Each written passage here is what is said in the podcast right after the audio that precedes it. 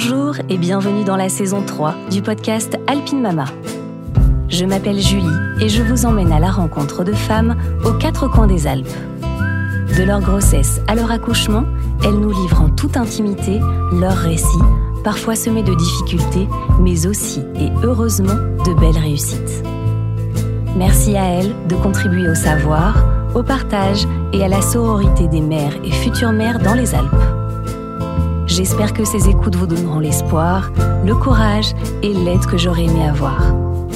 Plongez avec moi dans le récit de leur maternité.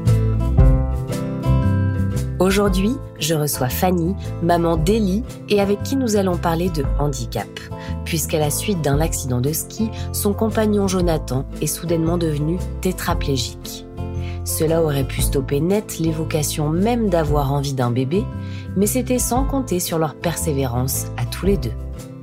En toute transparence, Fanny va tout nous raconter.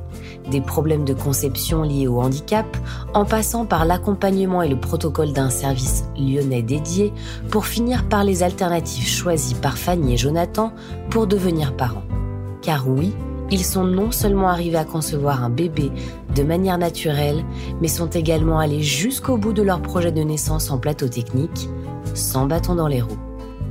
Merci Fanny de nous avoir ouvert les portes du handicap et d'avoir permis de découvrir une nouvelle histoire. Bonne écoute. Bonjour Fanny. Bonjour. Merci beaucoup d'être venue à mon micro aujourd'hui. Je suis bien contente de t'accueillir chez moi. Eh bien écoute, avec plaisir, c'est partagé. Avant qu'on rentre dans le vif du sujet, Fanny, de, ton histoire, j'aimerais bien que tu te présentes dans un premier temps, s'il te plaît. Ouais, alors écoute, euh, je suis Fanny. Euh, on est arrivé avec mon chéri euh, John dans la région il y a 7 ans à peu près, environ. Voilà, avec, avec des, jolis projets, un projet de maison d'hôte notamment. C'est ah, sympa, il y a le lac, la montagne on, change de vie. Voilà, et du coup, euh, du coup j'habite sur Alanzier maintenant. Mhm. Voilà, on a rénové un corps de ferme où on a fait nos activités et notre maison. Trop chouette. J'ai une petite fille. Ouais. Qui a quel âge? N'oublions pas de parler d'elle. Elle a deux ans et demi. Euh, elle s'appelle Ellie. Mhm. Et c'est une petite boule de lumière. Mmh, bichette. Ah, tu nous as pas dit ce que tu faisais dans la vie Ce que je fais dans la vie, euh, je suis naturopathe et réflexologue, spécialisée en fertilité, euh, grossesse et dans les enfants. Ok. Voilà. J'aimerais qu'on fasse un petit flashback du coup euh, en arrière. On va regarder un petit peu dans le rétroviseur pour faire un petit plongeon dans le passé. Et j'aimerais bien que tu nous racontes comment vous êtes rencontré avec ton mec. Alors, avec John, on se connaît depuis euh, l'adolescence. Oh là là, l'amour de jeunesse. Mais c'est ça. Mais pas vraiment finalement. On a pas mal cheminé avant de se mettre ensemble. On s'est pas mal couru après. Mhm. Euh, mais on était toujours l'un avec quelqu'un, l'autre avec quelqu'un d'autre. Enfin, jamais dispo tous les deux au même moment. Euh, voilà, jusqu'à un moment, c'était mon meilleur pote en fait, hein. jusqu'à un moment où je me suis dit c'est quand même pesant, je sens qu'il veut être avec moi. Ça gâche un petit peu notre relation d'amitié. Et du coup, j'ai décidé un jour euh, de lui dire écoute, je vois bien que tu veux qu'on soit ensemble, mais moi j'ai pas envie. T'es es devenue ma copine tellement on est proches quoi. Voilà, du coup, je lui ai lâché le morceau. Il a avalé la pilule en me disant ok. Et puis finalement, une fois que je lui avais lâché ça, il s'est un petit peu détaché de notre relation, forcément. Et ben, je suis revenue. Et voilà. C'est souvent comme ça que ça se passe. Je suis revenue et puis, euh, et puis écoute, ben, on a fini par se mettre ensemble et depuis, ça ne s'est pas arrêté. Trop chouette. Belle histoire. tu vas nous raconter un petit peu comment vous avez eu euh, l'envie tous les deux euh, de fonder une famille, mais je crois que tu as une, anecdote avant à nous raconter sur ton chéri. Euh, ouais. Euh, je, John, Jonathan, hein, donc je vais peut-être employer un petit peu les deux, a eu un accident. Mhm. Euh, on est parti en vacances au ski il y a un peu plus de dix ans de ça avec sa famille. Et, et, voilà, il a fait une mauvaise chute en snow et, et du coup ça a impacté au niveau de sa moelle épinière. Mhm. Voilà, donc il a été hospitalisé un moment, il a fait un an de rééducation. Et, et, du coup, il se retrouve aujourd'hui on dit tétra de luxe euh, dans, le milieu du handicap parce qu'en fait, il a une atteinte de tétraplégie, mais il a récupéré des mains et du coup, il est quand même pleinement autonome. D'accord. Euh, voilà, mais la lésion est, assez haute au niveau cervical. Euh, voilà. Donc ça impacte quoi au quotidien? C'est-à-dire que que je me rende bien compte, il est en fauteuil, John? Il est en fauteuil roulant. Il a l'usage de ses mains quand même? Il a l'usage de ses mains avec une faiblesse, mais si tu le sais pas, ça ne se voit pas. Donc lui compense euh, autrement. Tu vas pas le solliciter pour ouvrir le pot de cornichon, mais, parce que moi j'ai très peu de force dans les bras, donc il est quand même plus fort que moi. Ok, d'accord. Donc ça lui permet de garder aussi tout, son rôle masculin, le cornichon quand même. Euh, et sinon, bah, en fait, il a, il, a, il a une perte de sensibilité au niveau euh, à peu près du nombril mmh. environ euh, jusqu'aux jambes, donc il n'a pas de sensibilité, il ne bouge pas les jambes du tout, euh, il ne peut pas se mettre debout, euh, enfin voilà, il est en fauteuil. Moi je dis souvent c'est un homme normal, il est juste assis quoi. Ouais, je veux dire au niveau de du langage, neuro, etc. Là, il y a non, il n'y a pas eu de trauma de... crânien. Enfin, voilà, il y a aucun souci. Il, il est juste assis et c'est d'ailleurs pour ça que notre couple a dû a pu perdurer aussi parce que parce que finalement après tu vois plus le handicap euh, au travers de la personne. Euh, voilà, du coup euh, c'est moi qui sous ses ordres fais l'électricité des plafonniers. voilà, on, trouve nos petites solutions. ouais, pour, compenser l'handicap physique, ouais. Mais c'est ça. Ouais. Et hum, ce qui, va, ce qui est intéressant de découvrir aussi, euh, je trouve, dans, ton, dans votre histoire à tous les deux, euh, puisque tu es là pour nous en parler aujourd'hui, c'est comment euh, vous avez eu déjà l'envie, tu vois, de fonder une famille, comment, comment ça s'est passé pour vous? Tu te souviens à quel moment vous avez eu envie d'avoir un enfant, tous les deux? Ouais, bah, c'était, c'était finalement pas très clair parce que bah, tout a tourné autour de son accident pendant longtemps. Parce que ça a été un, gros choc de vie pour nous. Bah, bien sûr. Euh, et du coup, l'idée, euh, c'était pas forcément d'avoir d'enfants. Euh, du coup, on a beaucoup oscillé sur nous, on n'aura pas d'enfants et notre bébé, ce sera de monter une maison d'hôte. Hmm. C'était vraiment notre projet de vie, de dire voilà, on était sur Paris en fait, on quitte Paris, lui ne pouvait plus travailler dans ce qu'il faisait de, de, par le handicap. Euh, moi, je travaillais déjà avec les enfants en centre de loisirs. Et de dire, voilà, on quitte tout, on s'éloigne aussi un peu de nos familles parce qu'on a besoin de se reconstruire hmm. tous les deux. Et, euh, et d'arriver dans, dans, la région, j'ai perdu ta question. Par rapport au, à l'envie que vous pouviez avoir tous les deux de fonder une famille. Mais c'est sûr que ça a dû être un peu un cataclysme, cet accident. Vous avez mis quelques années un petit peu à digérer tout ça, à vous en remettre. Voilà, c'était de se reconstruire euh, nous individuellement. Oui. Euh, à la fois euh, lui, parce que finalement, tous ses repères de vie changeaient. Moi, je me suis jamais posé la question de rester à ses côtés ou pas, parce que j'étais amoureuse de lui. Mais j'ai dû quand même réorganiser ma vie, ma vision de la vie avec, avec un homme assis. Euh, et, euh, et, finalement, on est arrivé dans, dans, la région avec notre bébé, projet maison d'hôte, quoi. Et du coup, l'idée, c'était de se dire, on n'aura probablement pas le temps d'avoir d'enfants, mais c'est mmh. ok. Euh, on voyage, on vit, on monte nos projets. Mais quand même, on avait toujours des discussions de quand on aura un enfant, on appellera comme ça. Euh, et puis on pourra faire ça tous ensemble. Donc voilà, on, était quand même euh, pas forcément cohérents dans notre souhait de dire on n'aura pas d'enfants, mm. mais, mais de se visualiser avec. Euh, la vie nous a mis énormément d'embûches dans, le, dans le projet de maison d'hôte qu'on avait. Et du coup, on, a finalement réussi à les entendre.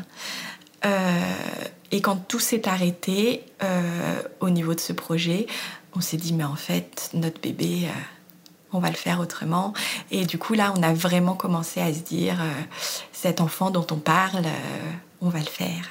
Ah ouais, ça y est, vous aviez envie tous les deux d'avoir cet enfant, ouais. C'est ça. Trop chouette. Comment ça s'est passé alors? Parce que j'ai du mal à me projeter, tu vois, sur euh, peut-être les difficultés que vous avez pu rencontrer ou pas. Mm. Euh, comment ça se passe quand euh, le papa, justement, est en fauteuil roulant et qu'on a le souhait d'avoir un bébé? Euh, écoute, euh, pour, euh, pour John et pour euh, beaucoup de personnes qui ont une atteinte médulaire, donc au niveau de la moelle épinière, euh, il n'y a pas forcément d'éjaculation au rapport. D'accord Du coup, à la fois, c'est un atout parce que c'est mon moyen de contraception. Mais oui, Euh, et à la fois, bah, quand tu désires avoir un enfant, ça, ça devient un petit peu plus compliqué. Donc on nous a toujours dit dans le corps médical que si un jour on veut un enfant, il faudra faire une FIV. Voilà. Euh, du coup, quand on a décidé euh, d'avoir notre petite, on est parti tout de suite euh, en parcours PMA à. Lyon.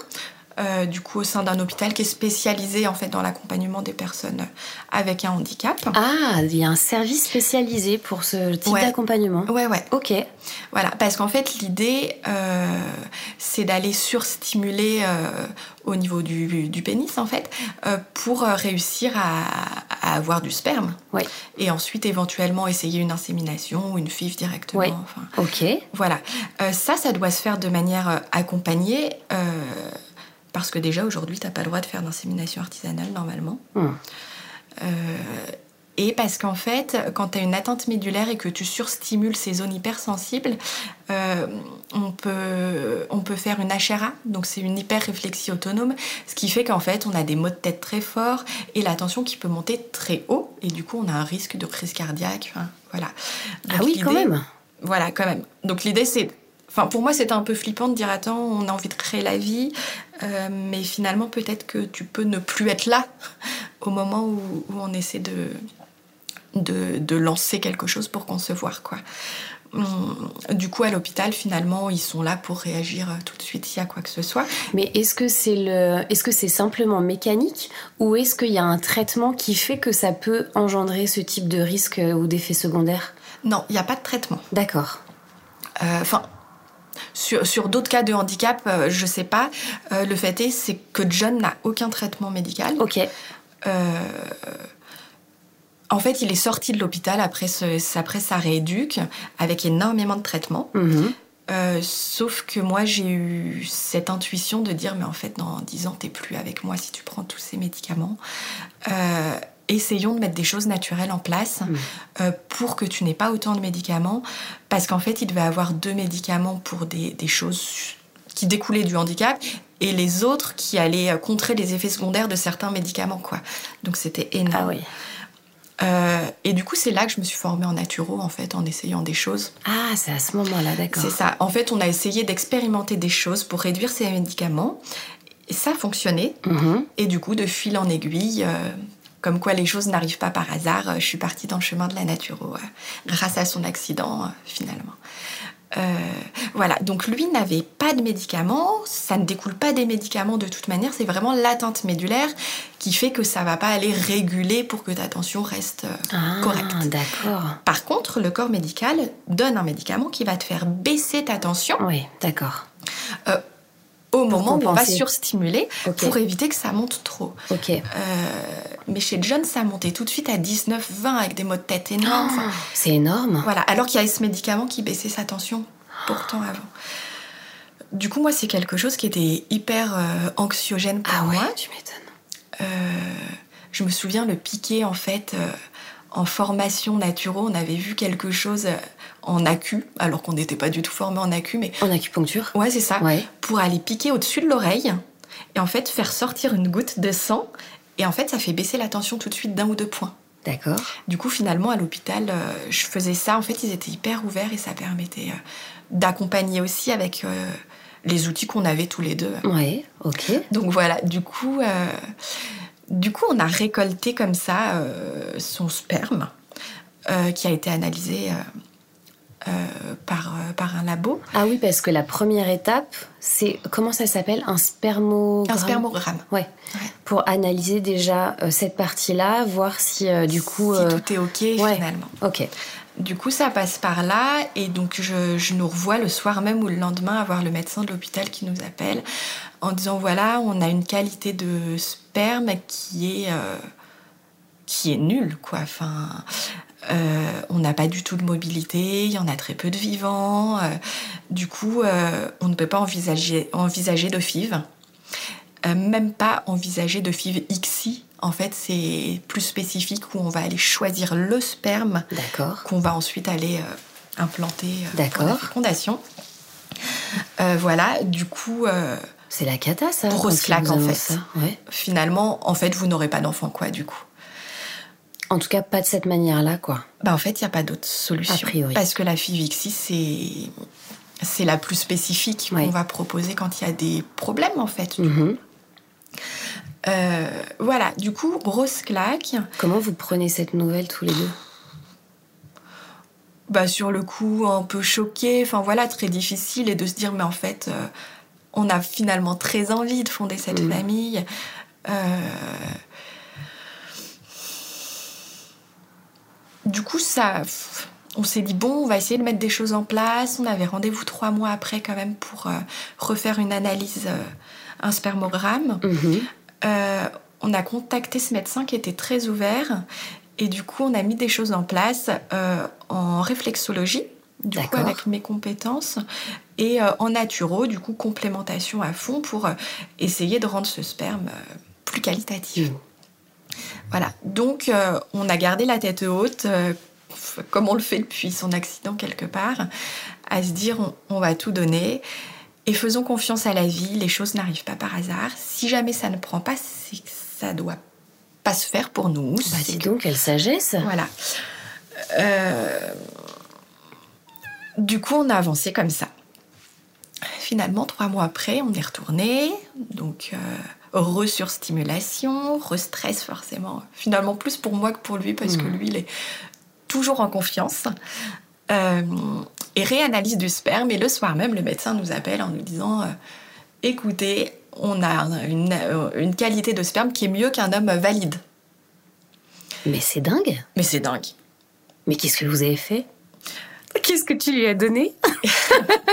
Je l'ai dopé. Écoute, euh, en réflexion, on a pas mal travaillé sur le petit bassin, donc pour euh, aller stimuler aussi. Euh, je pense quand même que le fait que, forcément, comme il éjacule très rarement, le fait qu'il y ait eu un nettoyage avant sur un sperme qui était là depuis longtemps, on a eu ces trois mois de spermatogenèse pour qu'il se refasse aussi, donc on était sur un sperme plus frais. Ah, oui, d'accord. Et puis après, zinc, antioxydants, vitamine E, sélénium, qu'est-ce qu'on. vitamine C, oméga 3, enfin voilà. Euh, après, en fonction de chacun, on va aller complémenter de mhm. manière euh, différente. Mais, euh, mais là, lui, c'était beaucoup d'antioxydants aussi pour aller relancer la machine. donc, du coup, super bonne nouvelle. Génial.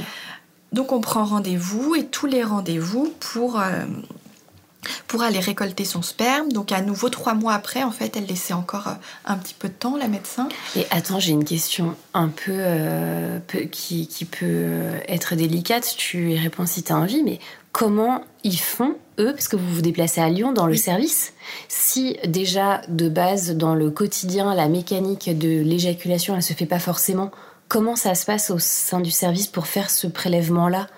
Est-ce qui, tu vois, comment comment ça, se passe quoi concrètement? Ils ont euh, un appareil, euh, enfin des trucs que tu peux acheter euh, en boutique, en boutique de de sextoys en fait. Sauf que c'est hyper hyper puissant. D'accord. Euh, voilà, et en fait, euh, ça vibre, mais de manière hyper forte. Il place ça au niveau du gland. D'accord. Et du coup, ça stimule de manière beaucoup plus puissante que lors d'un rapport euh, classique. Ok. Et c'est comme ça qu'on arrive à, à avoir l'éjaculation. Ouais, pour garantir. mais ça marche pas forcément pour tout le monde finalement. D'accord.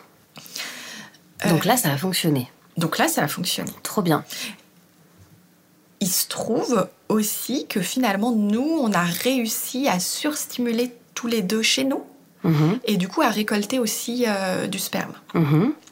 Donc ça a fait un nettoyage un petit peu plus régulier. D'accord.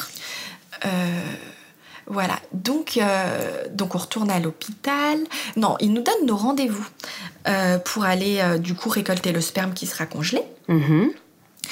Euh, et donc, la médecin nous explique tout le protocole. Voilà, avant, il faudra aseptiser, donc il faudra prendre euh, un antibiotique avant la récolte du sperme pour être sûr qu'il n'y ait pas de bactéries, euh, etc. Et qu'après la FIV ça fonctionne. Donc il nous, explique, il nous explique tout le protocole. Il nous donne tous les rendez-vous qu'il a été à 15 jours ou un mois d'intervalle, je me souviens plus très bien. Voilà, tout était fixé. Et en gros, le protocole, c'est quoi? C'est récupérer du coup le sperme, analyse, ok, ça c'est bon. Euh, ensuite, on refait du coup un, prélèvement avec cette prise d'antibio avant pour, euh, pour l'utilisation. Ouais, et on, congèle. Et après, toi, tu rentres dans un processus de FIV avec euh, du coup le sperme de ton conjoint. Oui. Ok. Ça. D'accord. En fait, au tout début, tu rentres dans un processus d'insémination encadré par l'hôpital finalement. D'accord. Et la FIV vient se faire si l'insémination ne fonctionne pas. D'accord. Voilà, donc tous les rendez-vous étaient fixés pour ça. Et moi, euh, on était parti là-dedans les yeux fermés parce qu'on voulait un enfant, mais euh, j'étais pas hyper chaude finalement pour faire une FIV, euh, pour être, enfin voilà, pour prendre des hormones et pour avoir un bébé de cette manière-là. Euh, je pense que ma formation naturo, du coup, jouait aussi un petit peu euh, là-dedans. Et puis, j'étais encore en train de me former. Et du coup, un soir, je rentre de formation euh, spécifique naturo-grossesse qui avait pas mal semé de graines. Et du coup, je lui dis, écoute, je suis désolée, mais je veux pas avoir un bébé de cette manière-là. On aura un bébé naturellement ou on n'aura pas de bébé. Et on verra ce que la vie nous réserve. Mm-hmm. Voilà. Je comprends que ça puisse être compliqué pour toi. Si jamais on se sépare, si tu veux, je veux bien t'accompagner pour quand même que tu congèles. Enfin voilà, faire tes petits rendez-vous euh, parce qu'on ne sait pas ce que la vie nous réserve. Euh, mais pour moi, c'est pas ok d'aller là-dedans. On en reparlera dans quelques années si on n'y arrive pas naturellement. Mhm. Mais voilà. Du coup, il me dit ok, bon, euh, je réfléchis quelques jours. Voilà, du coup, il réfléchit, puis il me dit allez, on y va comme ça. Ce qu'il faut savoir, c'est aussi que tous les rendez-vous qui avaient été pris pour euh, sa récolte de sperme, là, mhm. euh, étaient sur des périodes d'ovulation pour moi. Donc je disais, tu te rends compte, on va perdre un mois, deux mois, trois mois à aller congeler des choses, à perdre des chances de tomber enceinte mmh. naturellement, parce que du coup, on savait qu'on avait réussi à récolter tous les deux chez nous. Euh, enfin voilà, euh, essayons déjà de, voir ce que la vie nous propose. Ouais. en plus, vous étiez jeune, vous aviez quel âge? Euh, Bah écoute, pas tant que ça. C'était il y a trois ans finalement, ça. Du coup, moi j'avais 33 ans et lui 36. Donc, enfin, c'était c'était correct. Mhm. Aujourd'hui, on a des enfants plus tard. enfin, voilà, c'était c'était correct. Il n'y a pas d'urgence. Euh, non, il n'y avait pas d'urgence. On n'était pas on n'était pas dans une pression. Mm. Donc vous voilà parti dans un dans un essai, on va dire plus naturel, plus physiologique. C'est ça. Donc une jeune prévient l'hôpital et nous voilà à la maison finalement à essayer. Euh, je le dis même si on ne devrait pas, mais notre insémination artisanale. Ouais. voilà, après tout, on fait ce qu'on veut, on est chez nous. Enfin, mm. Voilà. Euh, du coup, on essaye un peu. En fait, on a arrêté le protocole euh, pendant au mois de juin. Donc pendant l'été, on essayait un peu, mais on était à droite, à gauche, c'était les vacances, enfin voilà. Et on s'y remet bien en faisant hyper gaffe aussi euh, à mon cycle. Hmm. parce que finalement, on récoltait pas son sperme à chaque fois qu'on avait des rapports, parce que c'est contraignant et puis un peu risqué pour lui quand même. Parce qu'on était tous les deux chez nous à faire monter sa tension. Enfin, voilà. C'était pas, moi, j'étais pas hyper sereine. Euh, voilà, et puis finalement, tu vois, septembre, donc trois mois après, euh, je tombe enceinte. je lui dis, ah, ça me tiraille, c'est bizarre. Je devais avoir. Euh, j'avais pas encore de retard sur mes règles. Mais voilà, ça se mettait en place et je sais pas pourquoi, hyper rapidement, on a été faire un test. On devait sentir que qu'il se tramait quelque chose. Ouais, t'avais des premières sensations. C'est ça. Et du coup, cette petite puce était euh, en train de faire son nid. tu te souviens du moment où tu as fait le test? Quelle, a été votre réaction à tous les deux? Écoute, euh, j'ai fait le test, pourtant on est très proches et très fusionnels, mais j'ai fait le test toute seule dans la salle de mhm. bain et je crois qu'il m'attendait derrière la porte, enfin le truc. Et je suis ressortie de la salle de bain en lui disant Hop, pétard C'est une annonce hyper. euh, tu me l'ôtes de la bouche. voilà, et du coup, bah, il a compris. Et, et puis après, bah, prise de sang, enfin. Voilà, et on était hyper heureux. euh, bah, finalement, de, de voir que c'était hyper juste pour nous Mhm. d'avoir cette, cette petite, puisque c'était arrivé euh, de manière si facile, Ouais. en fait. Mhm. Et que nos choix étaient, euh, étaient justes aussi. Ouais, respecté, que tu, tu l'avais bien senti comme ça, ouais. C'est ça, comme quoi il faut se faire confiance et faire confiance en la vie aussi, Mhm. euh, dans ce qui se passe, quoi. Et comment elle s'est passée cette grossesse alors? Écoute, euh, cette grossesse, euh, elle s'est super bien passée. Moi, j'avais très très envie euh, de vivre une grossesse. Donc du coup, c'était, euh, j'ai accueilli ça euh, euh, de, de- de manière super. J'ai pas eu de mots euh, particuliers. Euh, on était en train, enfin, en fait, c'est rigolo parce qu'on était en train de rénover notre maison. Donc John s'occupait de Enfin, moi, à un moment donné, j'ai complètement décroché de la réno, quoi. J'étais Mhm. sur la fabrication de cette petite puce. Et du coup, John était sur la fabrication de il faut absolument qu'on ait terminé de rénover la maison avant qu'elle y arrive. Mhm. Donc voilà, il me disait Mais là, tu veux quelle couleur Tu veux quoi? Je lui disais Mais pff, choisis, Mhm. je, je suis plus là-dedans. Du coup, la grossesse s'est bien passée. J'ai dû rester couchée une semaine euh, à cinq mois. Euh, je, je pense parce que on, on a tous les deux un tempérament hyper actif à faire beaucoup, beaucoup, beaucoup. Euh, et du coup, voilà, il fallait que je lève le pied, que je laisse un peu de place euh, à Ellie. Je pense qu'elle avait besoin de sentir euh, que- qu'elle aurait sa place dans notre vie, malgré le fait qu'on fasse beaucoup de choses. Est-ce qu'il y avait un suivi particulier? Aucun. D'accord. Non, j'étais sur un suivi sage-femme D'accord. euh, classique, avec un souhait d'accouchement physiologique. Mhm. Donc ça, ça, ça, ça a fait grincer pas mal les familles. Euh, parce qu'ils étaient hyper heureux que du coup euh, on, on soit enceinte. on, on parlait beaucoup à deux comme ça. Euh, mais voilà quand même avec l'appréhension bah, du handicap et de comment on allait gérer ça. Donc quand on a annoncé qu'on souhaitait un accouchement physiologique, on nous a dit pourquoi pas accoucher chez vous pendant que vous y êtes? Enfin, voilà. Euh, et que du coup on allait rentrer chez nous deux heures après l'accouchement si tout se passait bien. Voilà, c'était un peu la panique, mais Ah, tu, ton projet c'était d'accoucher en plateau technique? Oui, oui, voilà. Ah, d'accord. C'est quoi les appréhensions qu'on a euh, quand euh, le futur papa a un handicap physique comme John et qu'on se dit on va avoir un bébé? J'ai du mal à me projeter, mais qu'est-ce qui pouvait te- t'effrayer pendant ta grossesse par rapport à ça? Mais moi, rien.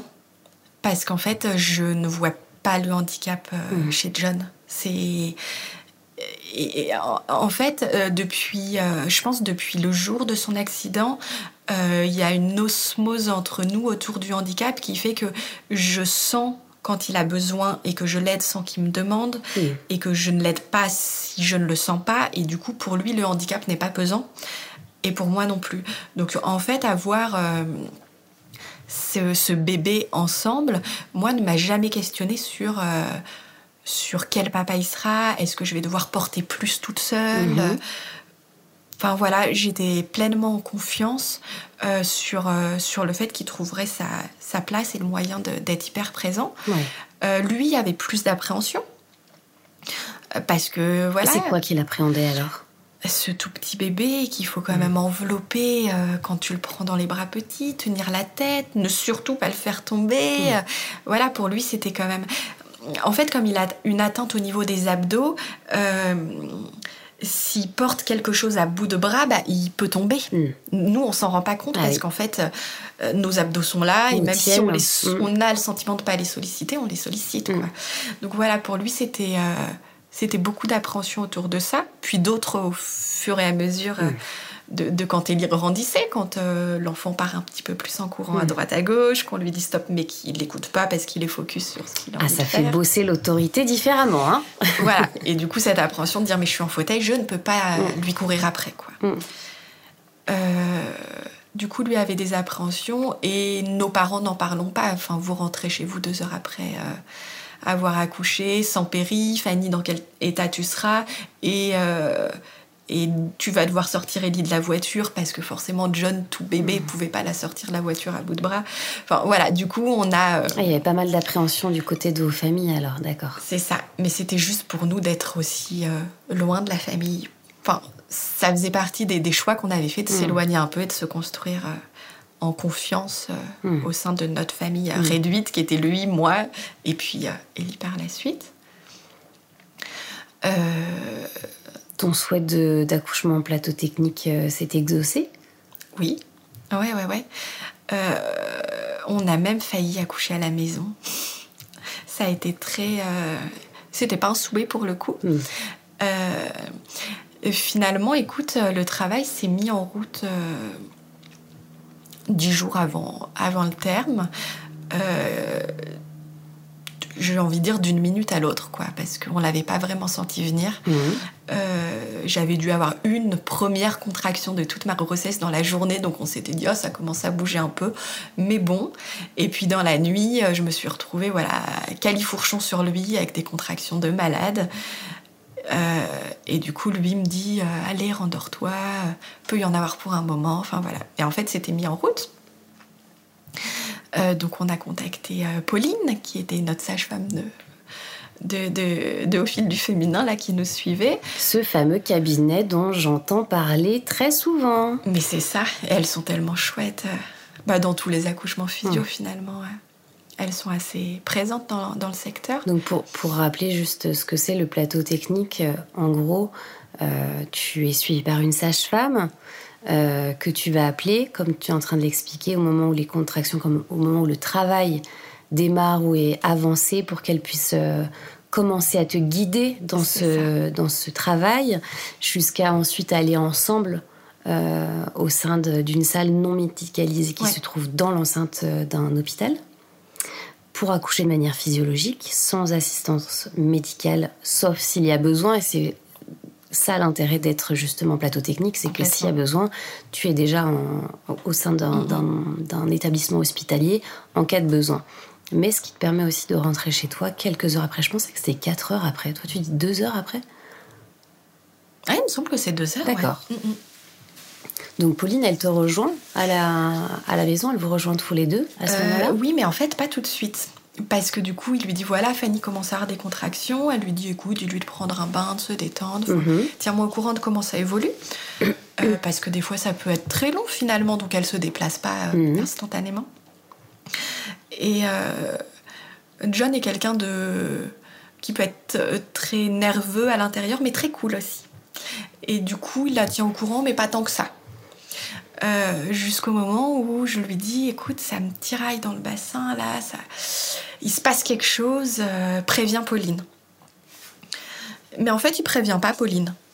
Euh, moi, je savais que du coup, ça voulait dire qu'on était quand même bien avancé, mais du hmm. coup, j'étais dans, mon truc. Ouais, dans ta bulle. Hmm. Euh, mais lui se dit, oh, je vais pas prévenir Pauline tout de suite. Et du coup, derrière ça, bah, on a cette phase, cette fameuse phase où, d'accalmie, où on se repose un petit peu, où il se passe un petit peu moins de choses. Et, et on réouvre les yeux, du coup, vers 7 heures du matin, et ça repart de manière euh, bah, bien intense. Et je lui dis, t'as prévenu Pauline, elle t'a dit quoi? Elle me dit, non, je ne lui ai pas dit. Du coup, j'ai dit, bah, appelle-la parce que c'est chaud. Donc, il appelle Pauline, il lui dit ça. Elle lui dit, ah bon, euh, j'arrive tout de suite. Seulement, elle habitait à trois quarts d'heure de chez nous. Hmm. Donc voilà, du coup on attend, Pauline arrive, euh, donc elle regarde un peu où on en est, et je la revois encore du coup regarder où on en est, et à peine terminé prendre ses affaires et dire prenez vos affaires, on y va. Et du coup, moi, je dis, mais dis-moi, enfin, je suis à combien euh Elle me dit, on y va. Je lui dis, non, mais dis-moi, je vois bien, enfin. Elle me dit, t'es à 10. Oh, pétard de pétard. Du coup, euh, du coup, moi, je stresse un petit peu euh, bah, d'accoucher dans la voiture, quoi. Mmh. tu me fous le stress. et John, qui était hyper cool et qui c'était peut-être un moyen de protection parce qu'il stressait, prend son temps. En fait, ce qu'il faut savoir, c'est que John est devenu euh, boulanger euh, à l'ancienne, euh, voilà, et le vendredi, il fait des fournées.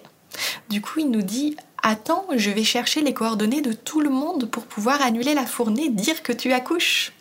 Et du coup, Pauline, elle trépignait en disant Mais c'est pas possible, il ne se rend pas compte qu'en fait, là, ça se joue à probablement quelques minutes, faut y aller, quoi.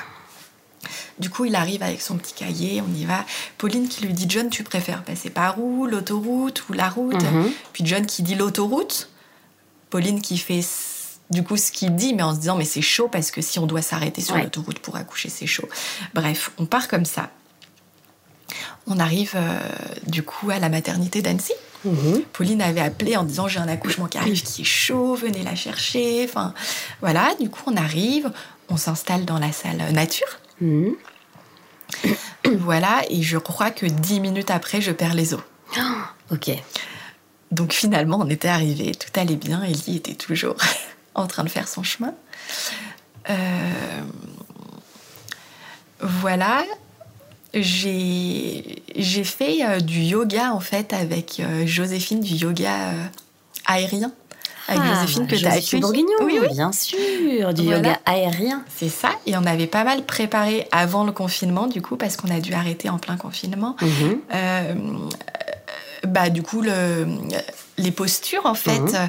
euh, avec le hamac que j'avais du coup acheté et installé chez moi. Donc, j'ai pas mal préparé aussi l'arrivée de la puce. Ah oui, les... Avec ce hamac. le hamac, ça s'appelle des, Ouais. des comment dire des sangles, enfin des lianes. en auxquelles fait, c'est vraiment le hamac euh, comme un hamac. Ok. Sauf qu'il est accouché, il est accouché, il est attaché à un point, au même point au niveau du Ouais, plafond. en D'accord. fait. D'accord. Donc, il n'est pas ouvert comme un hamac Ouais. de détente, quoi. Ok.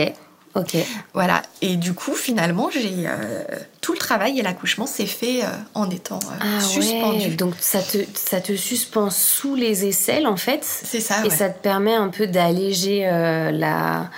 En fait, ça te permet d'être en position euh, assise, mais juste suspendue. D'accord. Euh, et pour moi, c'était magique de vraiment pouvoir euh, bouger le bassin, enfin Mm. presque danser euh, et, et d'être pleinement à l'écoute de ce qui se passe dans le corps. Ah, C'est trop bien que tu aies eu la salle dispo en plus. Ah ouais, mais c'était magique, quoi.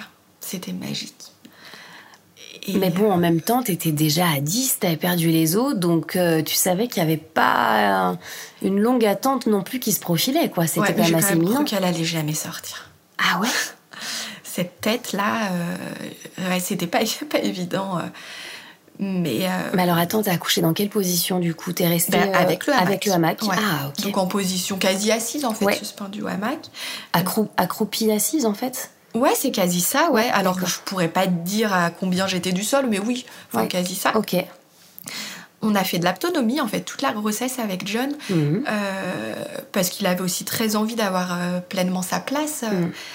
Pe- pendant pendant tout ce cheminement. L'autonomie, tu peux nous expliquer brièvement ce que c'est? Ouais, alors j'en parle toujours très mal de l'aptonomie, mais en fait c'est c'est un petit peu la science du toucher, l'aptonomie. Mhm. L'idée c'est d'aller euh, prendre contact avec son bébé, mais depuis tout petit, parce que ça peut se commencer très tôt. euh, très tôt en début de grossesse et du coup c'est vraiment par le toucher sur le ventre Mhm. du papa et de la maman on va aller ressentir euh, son bébé quoi Ouais. Son- Il y a une connexion qui se fait, ouais. C'est Mhm. ça. Et, euh, et du coup, clairement, euh, John a accouché avec nous, en fait, parce qu'il avait ses mains posées sur mon bassin, qui était complètement dispo, comme j'étais Mhm. suspendue, à, à accompagner Ellie dans la descente. Mhm. Et c'était mais magique. Je, je le revois à un moment donné boire un coup, et puis une contraction arrive et l'engueuler en disant Mais aide-moi, j'ai besoin de toi. Enfin, voilà, du coup, euh, du coup, il a vraiment accompagné, accompagné la naissance de la puce. Euh, Ça voilà. l'a pas gêné euh, d'être en fauteuil dans la salle euh, nature Je veux dire, il n'y a pas de, il a pas de souci pour une, pour un papa qui, qui peut être justement en situation de handicap? Ben non, aucun problème. Et lui, du coup, ouais, il a plus pleinement finalement participé. Je pense après dans ce genre de situation, euh, malheureusement quand on va vivre le handicap comme ça, tout est dans le regard que tu poses sur les choses. Ouais. Et, euh, et lui, à un moment donné, dans le cheminement euh, qu'il a eu, qu'on a eu après son accident, ça a été de dire je vais vivre comme Mm. ça. Euh, alors, il a eu une année, deux années, fin, où on a euh, cherché à récupérer, à trouver des solutions. On a essayé des trucs aux quatre coins de la France avec probablement euh, certains charlatans, avec cet espoir de remarcher, de récupérer. euh, jusqu'au jour où on s'est dit, ok, les choses n'arrivent pas par hasard, on va accueillir et en fait on va vivre. Parce que là, on ne vit plus, on cherche à récupérer quelque chose, mais on passe à côté de notre vie.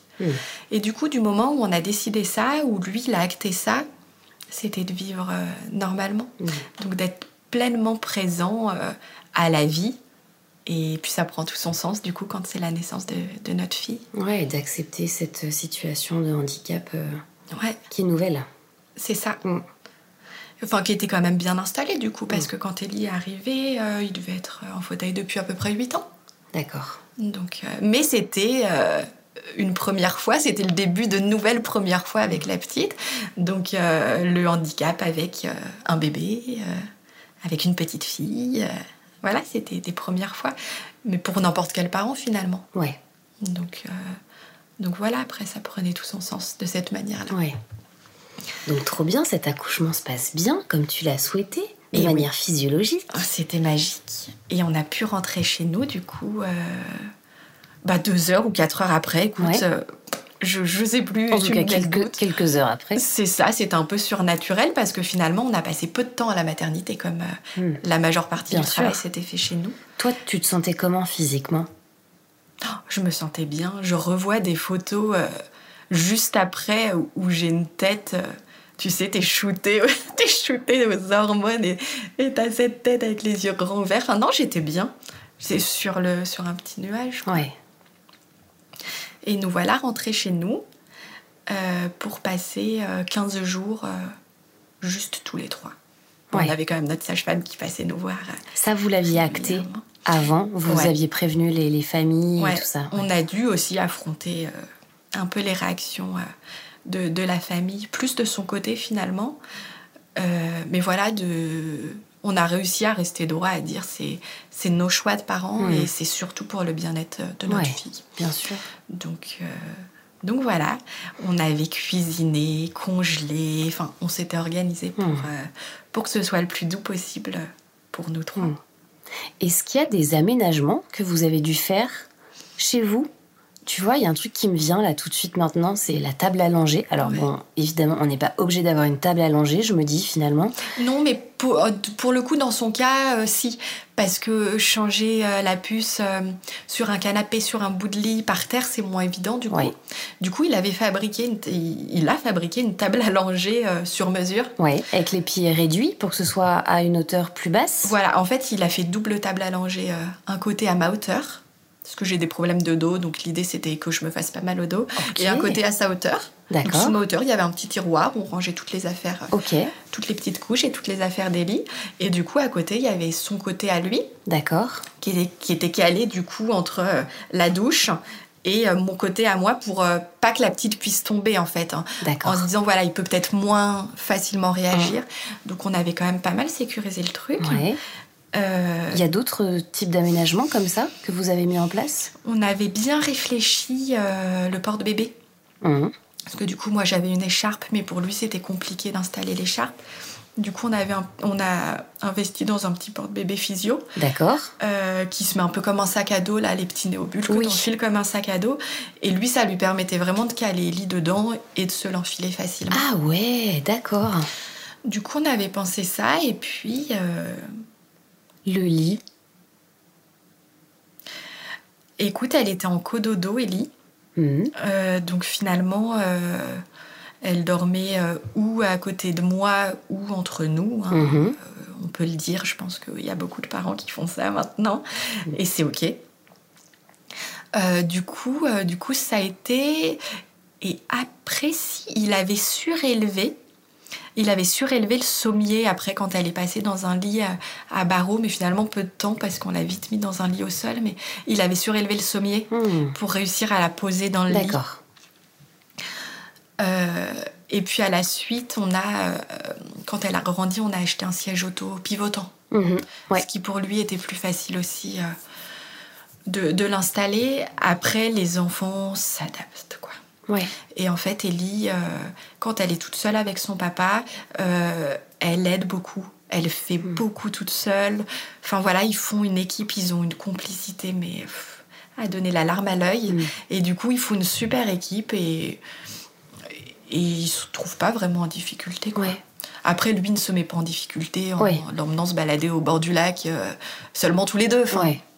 Voilà. Et quand elle était bébé, euh, tu disais qu'il pouvait éventuellement avoir un- un- une appréhension euh, par rapport à- au fait de la porter. Euh, Tu disais, tu expliquais bien avec cette histoire de muscle, en fait, de cette sangle ab- abdominale qui nous tient, qui nous tient le tronc droit, en gros.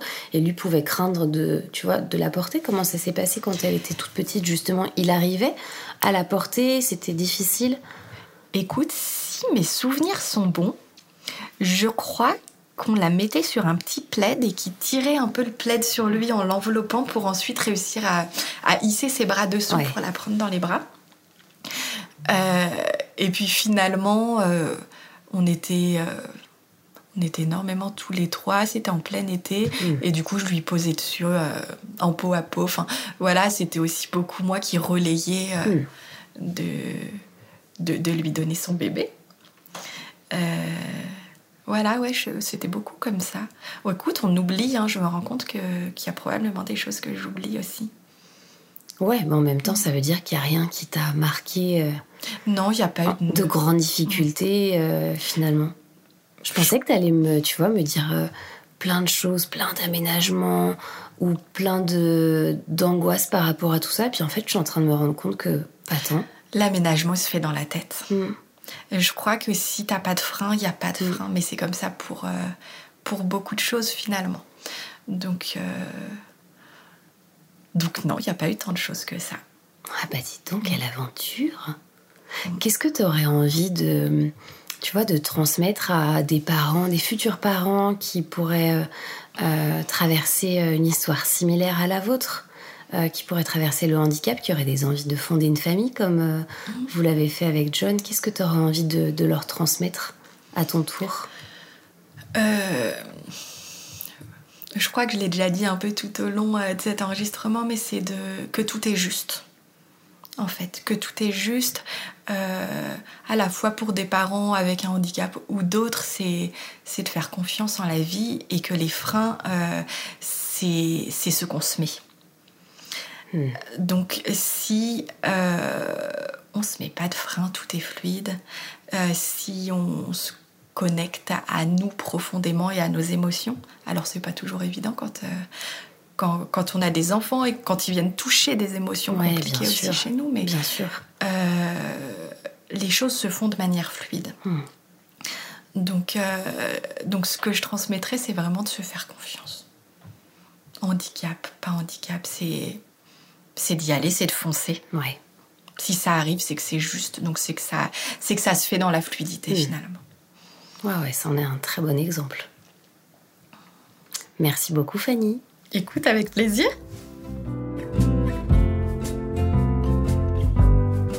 Merci à toi de nous avoir lu une page intime de ta vie et ainsi libéré la parole autour de la maternité.